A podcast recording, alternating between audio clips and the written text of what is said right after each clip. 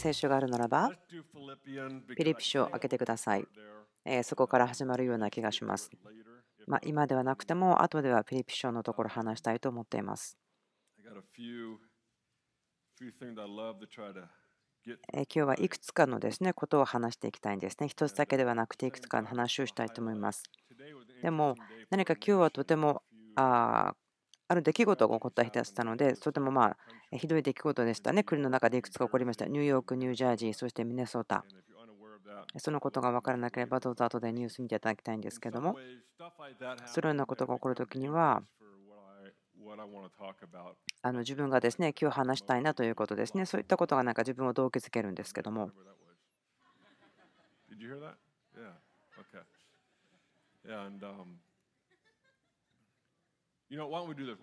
じゃあですね、まず最初に立ち上がって、この国のために祈りましょう。私も話しますし、ちゃんと話すことありますけど、まず祈りましょう。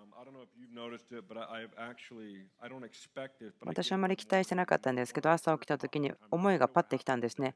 今日何が起こったんだろう。何が起こってるんだろうと思ったんです。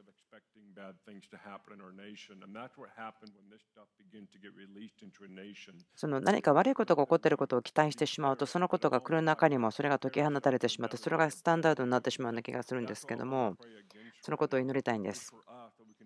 私たちが希望を国の中に語ることができるように、私たちの国に対して、その敵が攻撃してくることに対して対抗して祈りたいと思います。3つの町が攻撃されましたから、お父さん、私たちに祈ります。信者として、イエス様を愛する者たちとして集まって祈ります。人々が希望を持つことができるように、どのような状況の中においても、どんな状況になっても希望を持ちますように、敵の私たちの国への攻撃、対抗して祈ります。私たちの国の力、これらのこといろいろ起こっています。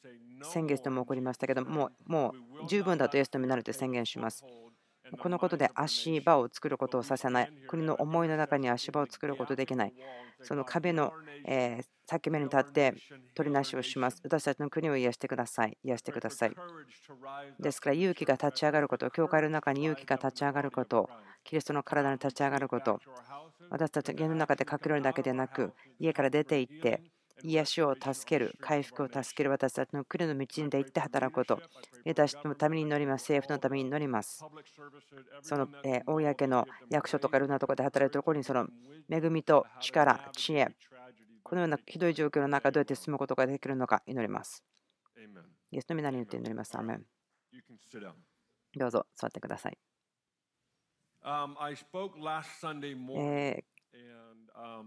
先週の日曜日の朝ですね、話しましたけれども、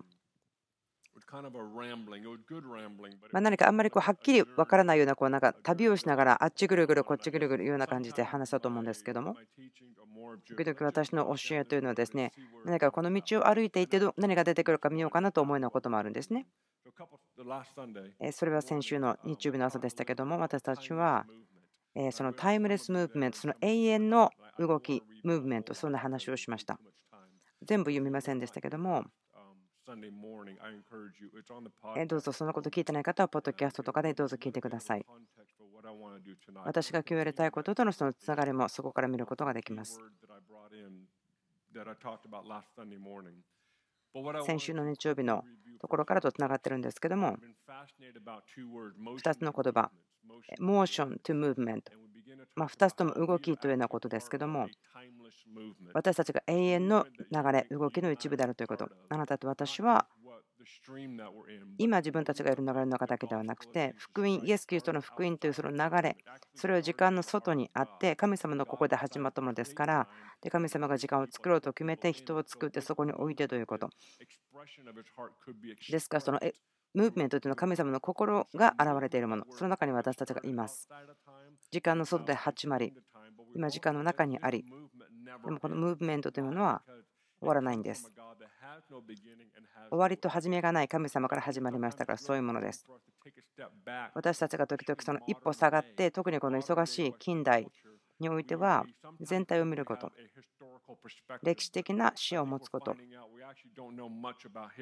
歴史ということは私たちあまりよく分かってないことがあるんですけども、少し後ろに下がって、でも自分たちの文化というのはすごく速いペースでいろいろ作っている文化ですけれども、私はそういうのもとても好むですね。ニュースは何だろう、一番新しいのは何だろう、よく思うんですけれども、でも同時に福音というのはトレンディー、流行るものって流行って終わるそういうものではないです。その流行ってるものというのは売れるけど残らないよという話もしましたね。私たちが仕えている神様という何かそのとても新しいトレンド、そういったものではないんです。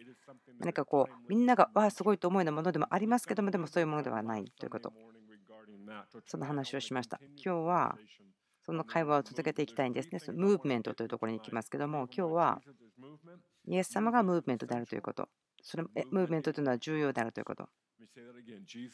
イエス様はムーブメントです。ムーブメントはエッセンシャルです。ムーブメントというのは新しい領域ということで、その話をしていきたいと思います。ムーブメント、動き、運動という言葉ですけれども、私たちが仕えているイエス様、イエス様が動きなんです。ムーブメントであるということを知ってください。気がつかなかった人いますか？イエス様にはいと言ったときに、でもその後何が来るかみんな分からなかったと思うんです。例えば何もしないということのために入った、そうではないと思うんです。イエス様、あなたが私の人生の主ですと言ったときに、あ、何かもう終わった、そう思ったかもしれません。そうではないですね。これはもう一生とか永遠の旅ということ。いつも変わる、いつも引き伸ばされ、いつも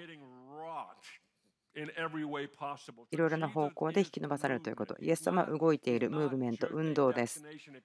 何かその終着点ではないんですね。あなたがイエス様に入ったとき、それはもうシートベルトをカチッと入れて入っと決めたところなんですね。そこからもうエアバッグもちゃんとついてます。大丈夫ですよ。時々そういうバッと当たっちゃうときもあるんです。イエス様はムーブメントです。イエス様は何か素敵な、静まっていて静かな日にお散歩だけしている、それだといいなと思うけど、でもそうではないんですね。そういう場合ではないんです。イエス様にイエスと言った時には、イエス様はいつも動いてますから、おとなしく座っている方ではないんですね。いつも動いています。それは聖書で見ることができます。イエス様はいつも動いています。2016年動いています。そしてこれからも動くのです。ですからとても重要なんですよね。私たちがイエス様に入っておいたときに、多くの動きに準備してください。もうそれは神様、イエス様が来たらそれも一緒に来るというものですね。ピリピ書3章開けてください。少しここで土台を立てたいと思うんですけども、12節。私はすでに得たのでもなく、すでに完全にされているのでもありません。ただ捉えようとして追求しているのです。そしてそれを得るようにとキリストイエスが私を捉えてくださったのです。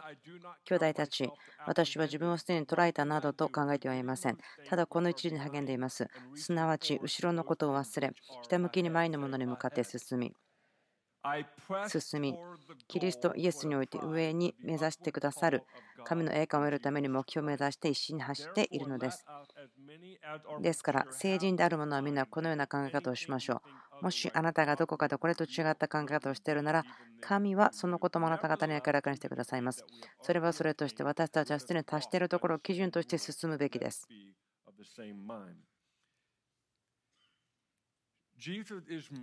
イエス様はムーブメント、運動です、動きです。続けて動いています。興味深いんですけれども、創造というのは今でも作り続けています。それは神様が光をあれと言ったからです。今日まで私たちは神様が光をあれと言ったことの全部の結果ということは私たち分からないんですよね。神様が言ったことでできたこと。創造というのは最初に言葉が出た時からずっと作り続けられています。いつも動きがあり、いつも稼働しています。あなたの DNA の中ではそこにコードがあります。それはあなたも動かなければいけないということなんです。書かれているんです。あなたの DNA の中にコードにいろんなですねコードが入っていると思うんですけど、あなたは動き続けなければ死んでしまいますよということ。人類のエッセンスですよね。イエス様についていくことの中心なことです。私たちはいつも動いています。生きているということはいつも動いているということです。パウロも言っていますけれども、ピリピ書のところでこう言っています。私はゴールに向かって前進していますというところがあります。他のところはですね、信仰のレースを走っていますとも言っていますね。そのですから、いつも動いているということのアイデアです。神様は光をあれと言ったら、もうそれからずっと起こり続けているということです。イエス様は動きです、ムーブメントです、運動です、とても重要なことです。ある方、とても私たちの家族に近い方たちがですね、ひどく病気になって病院に入院しました。状況がややこしくて、いろいろなテストをしたりしましたけれども、でも結果的にはあまり何が起こったか分からなかったんです。一つ分かっていたのは、その方はとても痛みがあったということ、非常に痛みがあったということ。もう我慢できないぐらい、彼女がそのような痛みをですね抱えて頑張っているのはすごく苦しかったんです。ですからたくさんの鎮痛剤を与えました。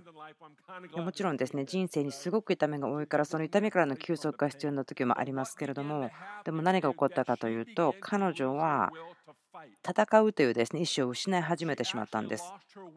彼女がその戦うという意思を失ってしまった。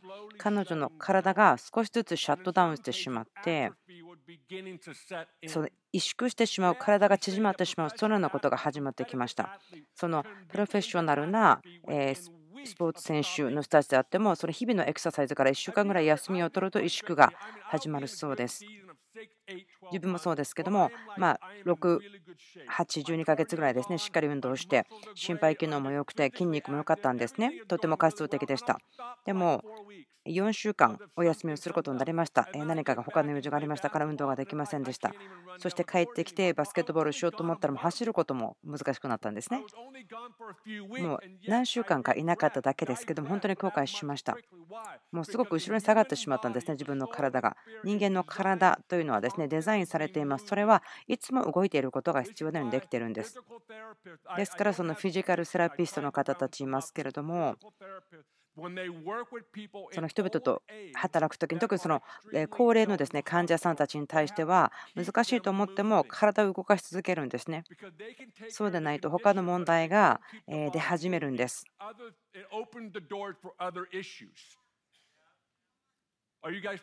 分かりますか？ですから私たちのその友人の話に戻りますけども、その鎮痛剤が結局彼女のその生きるという気力を失ってしまって、少し萎縮してしまって、体がシャットダウンしてしまったんです。ですからそこでどういう決断をしたかというと、鎮痛剤をやめるということでした。生きるための戦いをするのに、その痛みがないとできないと、そうなったということなんです。そして痛みがまたやってきて、彼女が痛みを感じた時ですけどもね。で、そのセラピストの方は自分たちの友達だったんですけども、強制しているように見えても仕方ないぐらいの熱心さを持って、彼女をベッドから出し、廊下を歩かせました。痛みがなければそれをすることはできなくて、そして彼女は結局それによって救われました。体というのは動きを必要とします。生きるために体が動かされなければ生きることもできません。痛みもありましたけども、生きる、戦うという意思が返ってきました。今彼女のその話を聞いたらですね、あれすごく大変だというともちろん言いますけれども、でも結局彼女それによって生きることできました。動きたくなかった時にも強制されるようにして動いたんです。私こう考えるんです。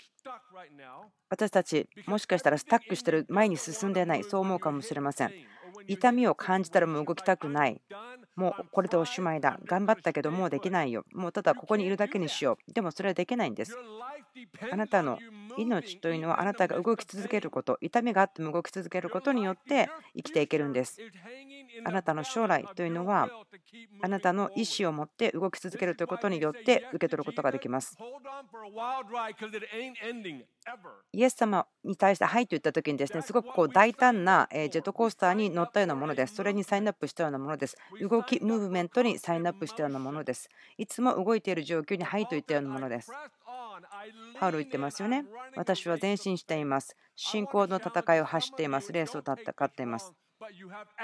ある方たちの中にはちょっともう萎縮が始まっている人がいるかもしれませんよ。じゃあどうしたらいいんだと思うかもしれませんけども、またカンファレンスに行って、また教会の礼拝に来るんですか？そうかもしれません。ただあなたは行って何かをする必要があるんです。どこかに行って出て行って何かをする必要があるんです。私、皆さんよりもですね、エキサイティングしているのは明らかに分かると思うんですけれども、聖書を言ってますね。栄光から栄光に作り変えられる。いつも前進する動きがあります。神様の武具というのは背中の方には何もないって分かってましたか？なぜならばあなたは前に向かって進むべきだからです。そのようにしてあなたはデザインされています。あなたが立って何もしないでいるということは選択には本当は入っていませんよ。そういうふうに感じしなんです。やりたくないんです。もちろんでもそれね、すいません、選択ではありません。選択ではありません。今日やる気がなかったら明日の朝やってください。何かするんです。何もしないという状況で長くいないでください。多くの信者がただそこにいるけど何もしない。でもそれ気がついてないんですね。あなたの霊的な健康というのが、またその体の健康もあなたが動き続けること、前進することによってのみ持続可能であるということ。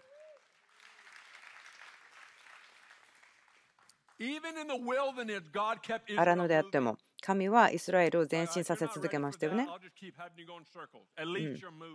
前進する準備ができてないのにただぐるぐる回ってなさい、とにかく動きなさいと。神様はスマートですよ、賢いですね。もう40年間同じ場所にキャンプをさせるわけにはいかない。それは彼らを殺してしまう。だから40年間動き続けましょう。彼らが思いを決めて、あ、もう今約束の地に行こうと思うまで。神様がですね、あなたを荒野の中ありません。忙しくさせているかもしれません。でもそれだからあなたは生き続けることができたんです。ムーブメント、動きというのはそのことですね。生きるために動き続けなければなりません。教会が前進するのをやめたときに、何か過去というのが私たちの終着地点になってしまいます。教会が止まってしまったら、前進をやめてしまったら、過去をもう一度作ろうとしてしまいます。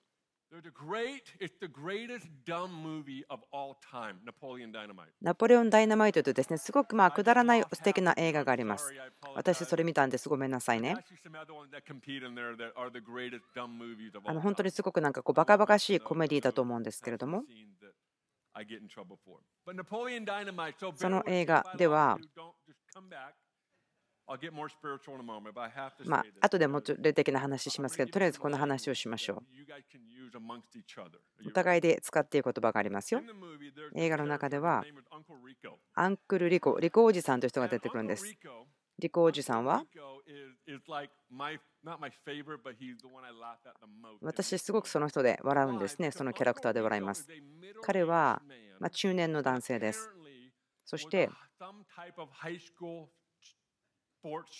なんか高校生の時に運動部でスターだったような感じだったんですね。でも今は30代後半40歳ぐらいで、彼がいつも映画に出てくる時に彼はいつもですね、高校時代はこうだった、ああだったということしか言わない。その映画の中で、ああなんかその時に自分が出ていたらそれはチャンピオンだったよとか、そのようなですね、過去の栄光の話、過去の話ばかりするんです。自分の家族ではですね、冗談があります。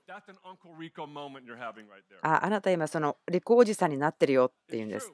本当です。ああなんかリコおじさんみたいに喋ってる、信じられない、そんなになっちゃってるなんて。自分の妻はですね、いつも冗談でですね、あそこに今アンクルリコがいるよ。なぜならば私たちが前進していないならば過去の話をするんです。ああいうふうだったよ、こうだったよと言ってしまうんです。何か自分が他の人であったように喋るんです。でもそんなことをしてると過去があなたの終着地になってしまいます。ですからリコおじさんとしているのをやめましょう。本気ですよ。教会はもう本当ですね、いっぱいそういうさんたちがいるんです。あれが起こった時覚えてる？でも僕は思うんですね、何それ、前を見て何に先があるのか見えないんですか？リコおじさんになるのやめましょう。半分ぐらいしか笑ってないんですね。でもこれは自分にとっては良いポイントだと思ったんですけど、じゃあその映画見てない人はどうぞ見に行ってみてくださいね。最初はですね、くだらないと思って嫌だと思うんですけど、2回目見たら笑えるんですね。その本当に良いですね、バカバカしい映画ってそういうものですよね。本当にバカバカしい映画というのは少なくとも2回見ないといけないし、本当に良いバカバカしい映画だったら10回ぐらい見えます。言いたいことは、前進することをやめることはできないんです。過去がこうだって言うと話しているならば、それは何かとですね、トロフィーのようになってしまいます。私はそのプロの運動選手、そのリタイアした時のことですね、そしてその後に彼らが何をするのか見るのとても興味があるんですね。その方たちはすごくですね、訓練する人たちです。ドリブンなんですね、そういうことに導かれている人たちなんですけども、普通にしていてそこにいたわけではないんです。もちろんいろんなですね理由があって、その有名になるというところまでスポーツ選手は上がると思うんですけれども、大体みんな非常にその目的のために訓練するということができる人たちなんです。ですので大体リタイアした後はですね、それを急にやめるので、何かこの目標を持って進むというところがなくなってしまうので、クラッシュしてしまう。ある方たちはそのシフトをすることができるんですね。自分がじゃあ何を狙うのか、どこに目標をするのかと、そのような感じのことたちがいるんです。リタイアして15年、20年経っていくと、もう彼らが過去にやったこと話されますけども、自分たちはもうそのこと話さないんですね。このことをやっていこう、このことをまたやっていこうみたいに、それを私見るの好きなんです。あなたと私たちはですね、前進することを学ぶ必要があります。自分たちが経験した最も大きな勝利からまた前進すること。何か間違った意味でですね、動くというわけではなくて、前進するということです。とても重要です。私たちの本質です。私たちの DNA ですから、それをしないということはないんですね。ですから、リコおじさんのようにならないでいきましょう。昔の素晴らしいことばかりではとどまらないようにしましょう。何か興味深い調査がありますけれども、どれが今12年ぐらい前の話ですけども、リーダーシップカンファレンスにいた私の友人が、スピーカーこう言いました。リーダーでその30代に入ったらですね、 80% くらいの方が成長をやめてしまう。 84% のリーダーが成長するのを30代に入ったらやめてしまうというんですね。テリー・ローズベルという人がですね、私のヒーローでもあるんですけれども、彼が亡くなった時にベッドで本を読みながら亡くなったそうです。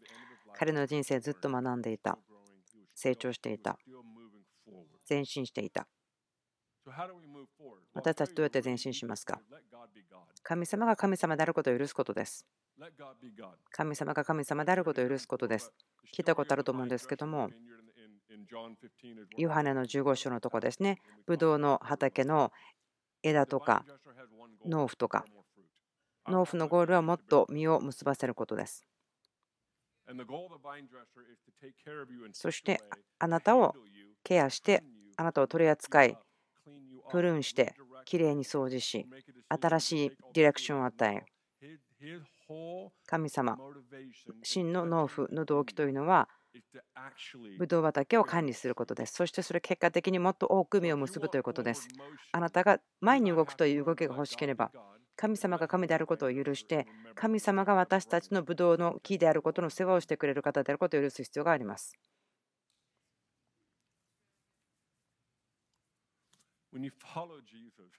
あなたがイエス・キリストに従うときに、あなたがやりたくないことをやるということも要求されます。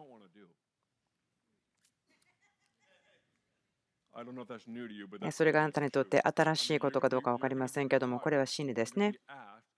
求められます。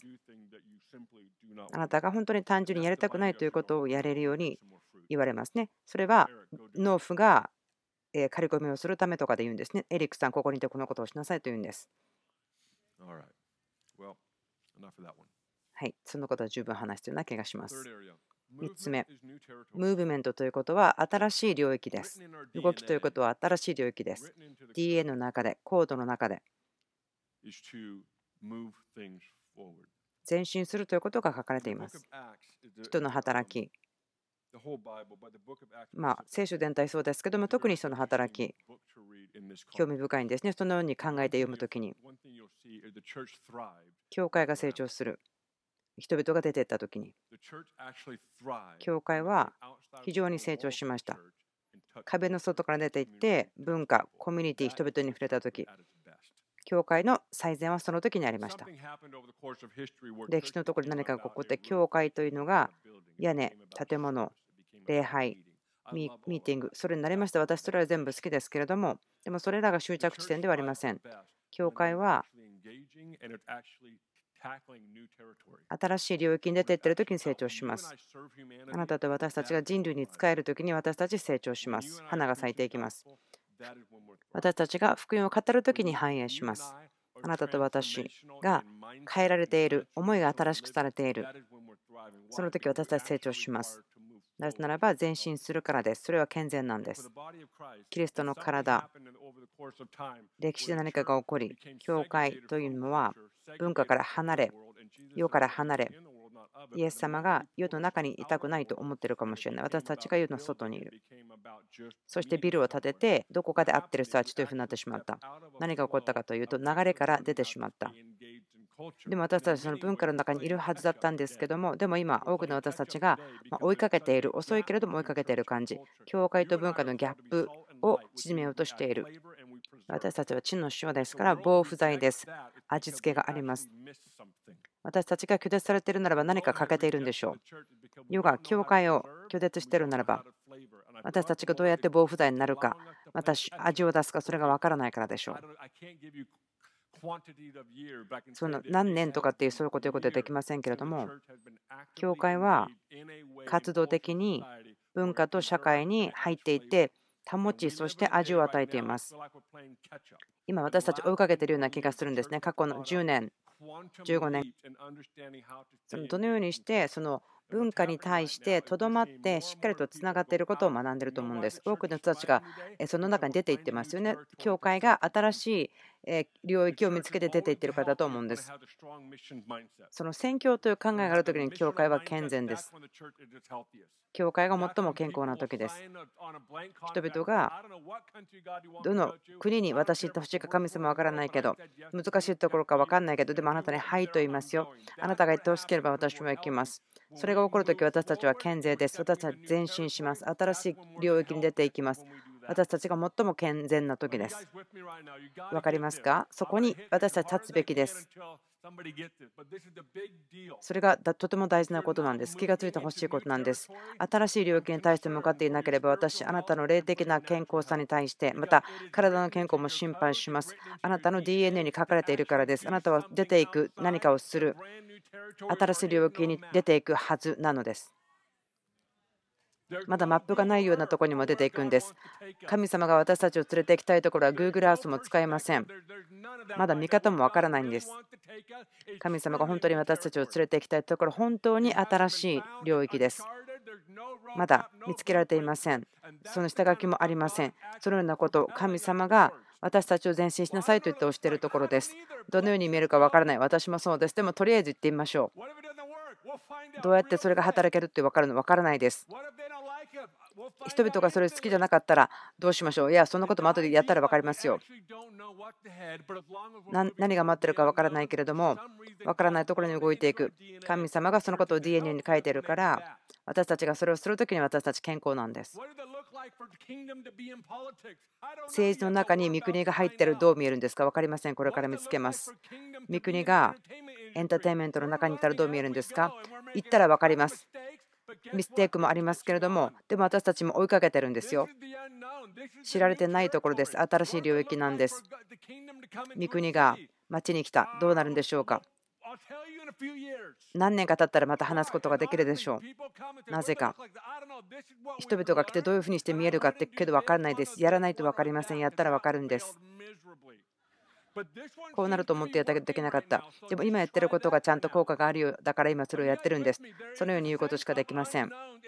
分からないこと、新しい領域、下書きというものはないんです。その下書きというのが新しいこととしか書いてないんです。私たちはいつもそのどこかに行くのに下書きがなければいけないわけではありません。私たちがチャレンジです。モダンデーの文化です。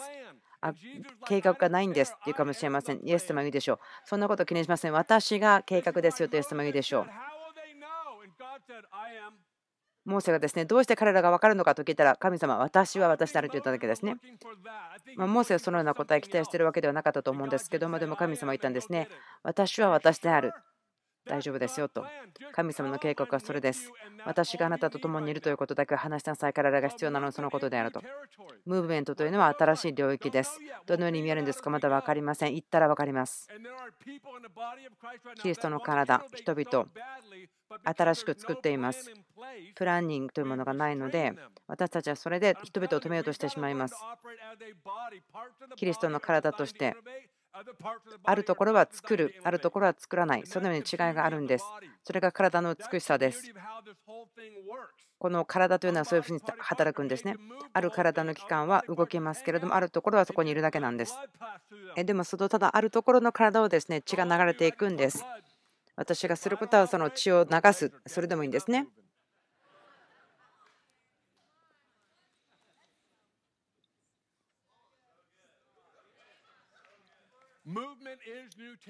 動いていくということは新しい領域に入っていくことです。チャレンジします。個人的にもそうです。共同体でもそうです。あなたは新しいところを取りに行かなければならない。新しい領域とは何でしょうか。大きいんですよ。新しい領域。あなたの心の小さいところであって、神様がそこに触れたことがなかったということかもしれません。国かもしれません。神様が開いていることかもしれません。そのような広い範囲のことです。新しい領域というのはとても難しいことは、この国が変わっているとか、すごい証とか信じられない証とか、でも自分がそこのシーズンにいないときにそれらを聞くのは苦しいですよね。もう自分このこと話したくない。すごく神様に心探られてて痛いと。でもそれがあなたの新しいテリトリーです。神様が新しく開いているところです。私は今あなたのそこを開きたいと。でも自分の友達はみんなどっかに行って世界を変えてるんですよ。それはその人の新しい領域ですよと神様言うでしょう。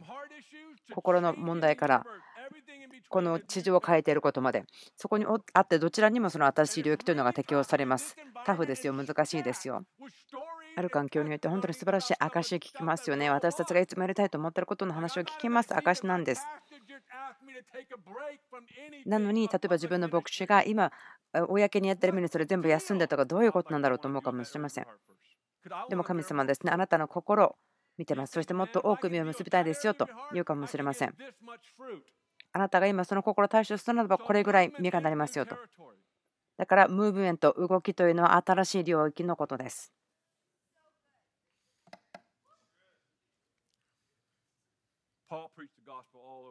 パウロは世界中で福音を語りました。あそこに行く、ここに行く、あそこに行く、ここに誰か人を送ってください。彼はいつも動いていました。イエス様はあんまりじっと座っていませんでしたよ。もちろんバケーション取って山に行ったりとかですね、祈ったりしましたけども、でもイエス様が祈りが終わったら本当に止まらなくずっと動いてました。とても興味深いんです。ヨハネ書いてあるんだけども、ヨハネの15章ですね、16節のところで弟子たちが言うんです。あ、イエス様今あなたを信じますというんですね。おかしいですよね。これは3年ぐらいもイエス様を従ってきた弟子たちが言うんですよ。あ、この人おかしいと思ってたけど、ヨハネ15章になってもうイエス様の死とよみがえりのところのそんな遠くないところで言うんですよね。時間かかりましたよね。弟子たち言うんですよと、主を私たちはあなたを信じますと弟子たちが言って、イエス様あやっとあなたも私を信じるのねと言うんです。なんかちょっとおかしいなと思うんですけども、この弟子たちイエス様を従ってきましたけども、でもある時本当にこれ彼がやってることなのかと思ったかもしれないですよね。ペテロを超えましたかね。あなたが血を飲んでその肉を食べてといったことよく分からないんですけどとか言ってたかもしれないですよね。ペテロだったらイエス様は動いています。動いているから新しい領域に入るんです。新しい領域になるんです。メジャリングシステム、その測るためのシステムということを話しましょう。前進するために、例えば今グラフがありますよね。そのグラフが上がっていく、続いていける感じですね。そのお金がどれくらいかかるかなとか、そういうようなことを考えてやっていくかもしれません。グラフで見ることができるかもしれません。それはそれでいいんですけども、でも三国の測るシステムというのはグラフじゃなくて、それはなぜならば増加とか人数に考えますけど、三国の測りというのはですね、命の品質ということを考えるんです。時々私たちはこれぐらいのことができたら前進しているとか、成功しているとか、上手にできてるとか、何かを達成してる、それ真理ですか。本当そうかもしれません。でも見方が数ということですよね。でも数はあなたを動機づけることはできません。でもあなたに動機づけを与えるものというもの、また前進するもの、それは命です。人生です。命がある。人生が起こっていたら、こうなるでしょう。エゼキエルの47章。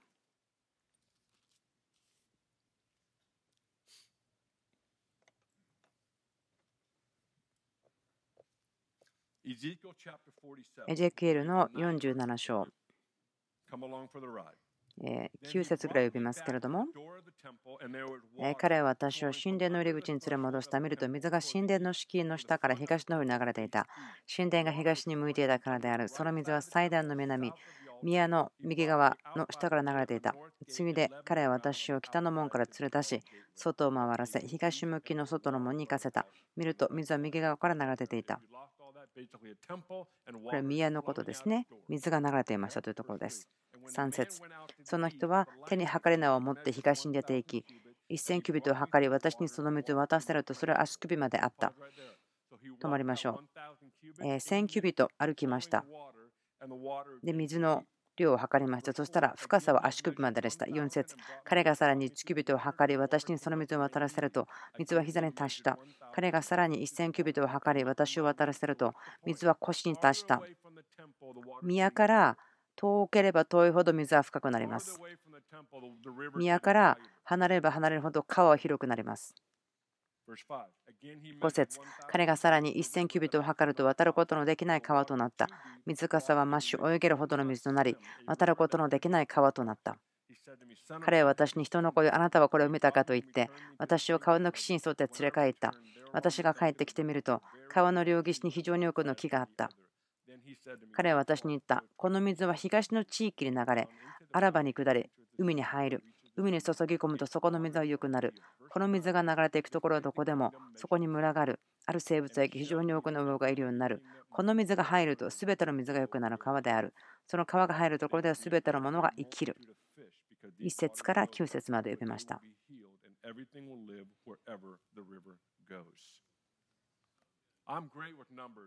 私、数いいですね。前進すること、自分の個人の人生、上がっていきます。前進してます。栄光から栄光へ、私そのこと感謝してます。その家、教会、ムーブメント、感謝してます。増加してます。すべてのキャパシティにおいて、でそれですごく本当に励まされてます。でも動機ですね。動機。神様の家から水が遠くなれば遠くなるほど深くなります。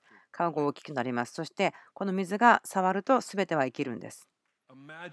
想像してください。私たちが成功というものをこの教会という建物から遠くなればなるほど、そして水は深くなる。そして人は繁栄している。夏場川が流れているから。分かりましたか？湖ではないんです。沼ではないんです。止まっている水ではなくて、動いている、生きている川なんです。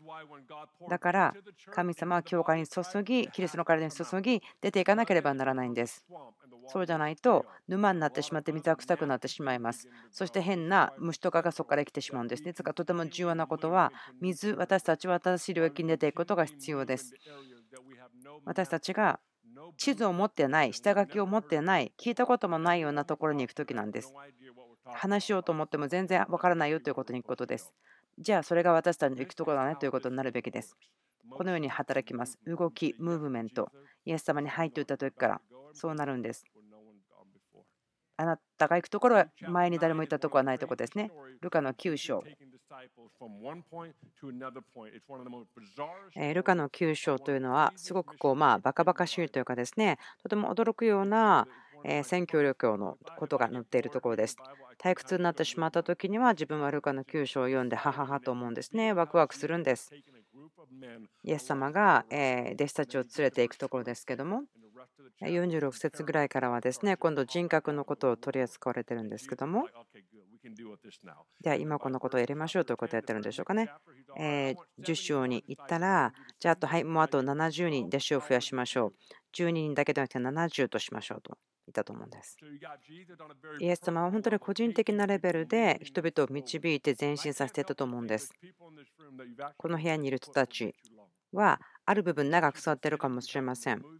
動いてないかもしれません。前進してないかもしれません。霊的な筋肉使ってないかもしれません。何かですね、何もしていないというようなことでは、ちゃんと正当な理由があったかもしれません。人生が大変な時なのかもしれません。助けはあなたが前進することです。立ち上がって、以前やったことがないことをする、それがあなたを助けることです。その中にあなたを自由にするものがあります。例えば、うつで苦しんでいるならば、他の人に使えてください。出て行って、どこかに使えてください。自分からその焦点を話してみてください。人生が難しいと思っている人は与える必要があるんです。生徒さんたちに言いましたけども、たくさんの神学とか考え方というのは、もう180度変わる必要があるかなと思ってるんです。私たちの神学というのは、なんか後ろ向きに私たちをさせてしまう。多くの祈り、動機、自分中心、私が何を受けることができるか、自分のビジョン、私の心、私。ファインディング・ニモに出てくるですね、カモメが出てきますよね。私、その映画大好きなんですけど、ミーって言ってるですね、カモメなんですね。皆さん知らないんですか？あれは良い映画ですよ。ファインディング・ニモですけど。いつもにですね、私中心の神学なんです。だからその神学を逆にしなければいけないんですね。だから自分中心じゃなくて、イエス様が中心、そして人々が大切、そういうことなんです。自分がですね、アイデンティティが危機を感じるときは何か自己中心になってるんです。自分の目がですね、イエス様に完全に向いてるときは、自分のアイデンティティの危機とかを感じません。もう、やっぱりイエス様なんだよ、完全に忘れてしまいましたよ。自分が自己中心になってたことを気がつかなかったよと思うんです。でもこのことは本当にシンプルなんです。前進したらシンプルになるんです。全てはイエスのためということに気がつくんです。だから前進するということはとても大事なんです。いつも前に動いていく。もう自分のためじゃなくて、いつもそれ全てはイエス様のためとなるためです。どうぞお立ちください。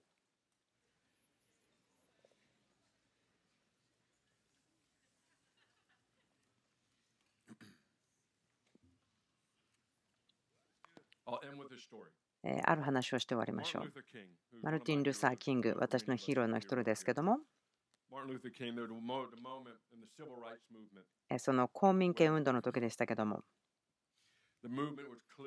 その運動というのは人権運動として国のレベルまで上がってきました。ジョンソン大統領の時だったと思うんですけれども、そのキング牧師とその大統領、またその一緒に働いていた人たちですね、リーダーたちが何か話をすることになりましたけれども、どのような決断がされたのか分かりませんけれども、でも公民権運動も壁にあっていて、なかなか大変な状態で、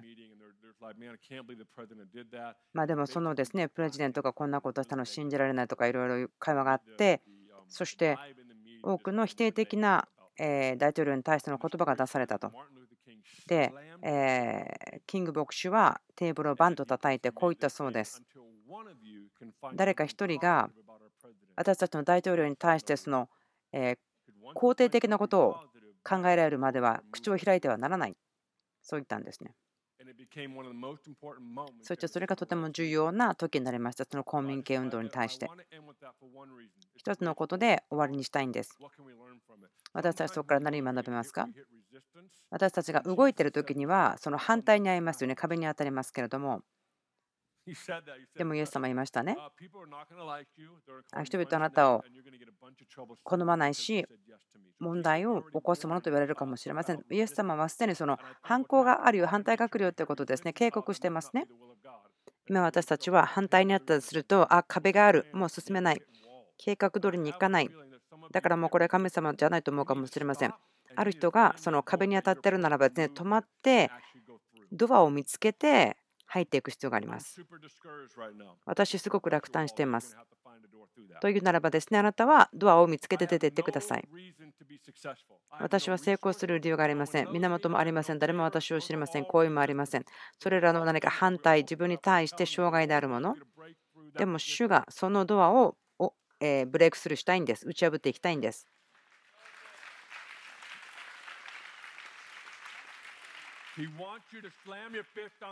神様はあなたにこう言ってますね。もうネガティブなこと言わないでください。ポジティブなことが出てくるまでカンバセーション終わり。ある人は本当にそれが必要ですね。自分に言ってください。もう終わり。否定的なこと、何が足りないとか間違ってる、できないとか終わり。もう言わないでください。そのような日々終わりました。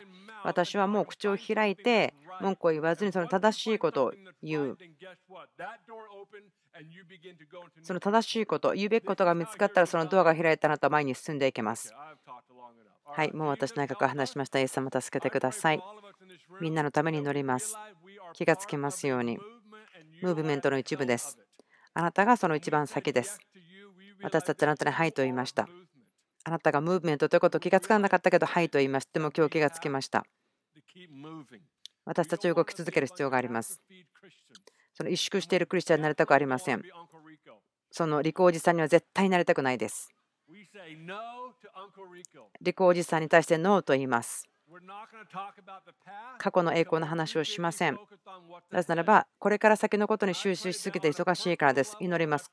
個人的なレベルでも、またその共同のレベルでも気がつきますように、ムーブメントということは新しい領域に入っていくことです。私たちの DNA の中にそれが入っています。私が前進するということ、信仰のレースを走るということ、あなたが思いにあることを私たちに握っていきます。あなたが良いことを始めました。だからあなたが終わらせてくれます。祈ります。ムーブメントということを私たちが受け取りますように。お父さん、祈ります。新しい領域のシーズン、最も難しいことです。とても励まされますように、今夜の後に。休むところではなく、そのゲームをしている、試合をしている、その新しいところを見ることができるように。その心の問題から世界を変えるという大きなところまで新しいところがあって、それ立ち上がることができる勇気が与えられますように祈ります。私たちはみんなその中に入っています。あなたが続けて新しい領域に導いてくれますように。Google Earth もないところ、はっきりわからない、どのように見るかわからない、でも新しい領域に対して信頼を与えてください。信頼することができますように。この地において塩と光になって保ち、そして味を加えることができるように。伝道ということの理解、宣教ということの理解、それが大きくなって深くなって広くなりますように。エゼキエルの川のように。エゼキエルの川が神の宮から遠ければ遠いほど深くて広い。その命をもたらすということ、終わりになる前に何かその送り出すという祈りをするように感じています。とてもそのことを情熱的に感じます。この送るということを感じます。ある方たち、長く座っていすぎた方がいます。その私たち、さっき話しましたけども、多くの薬与えられて生きる希望がなくて何か萎縮していた。あなたがそういう人であるならば、その霊的ですね、これは例え話ですけど、その薬を取ることをやめて、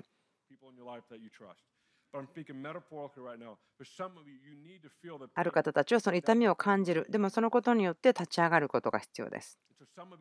ある方たちは今夜が立ち上がり、動き始める。難しいとか、それをやりたいと思わなくても、動き始めることはとても重要です。とても重要です。ある方たちは今日この時間の後にダウンタウンに行って誰かを助けること必要でしょう。何か食べ物を買って誰かにあげるとか、そんなことでいいんです。豊かに与えることが必要かもしれません。それがあなたをもう一度導きます。イエス様が全てだというところに私たちを連れて行ってくれます。今日送り出すことが何だとあっても、その新しい領域を取りに行くことができるように、私たちがそこに進みたいんです。もう島に着いたならば、その島に来るために乗ってきた船を燃やします。帰れないように。アーメンと言います。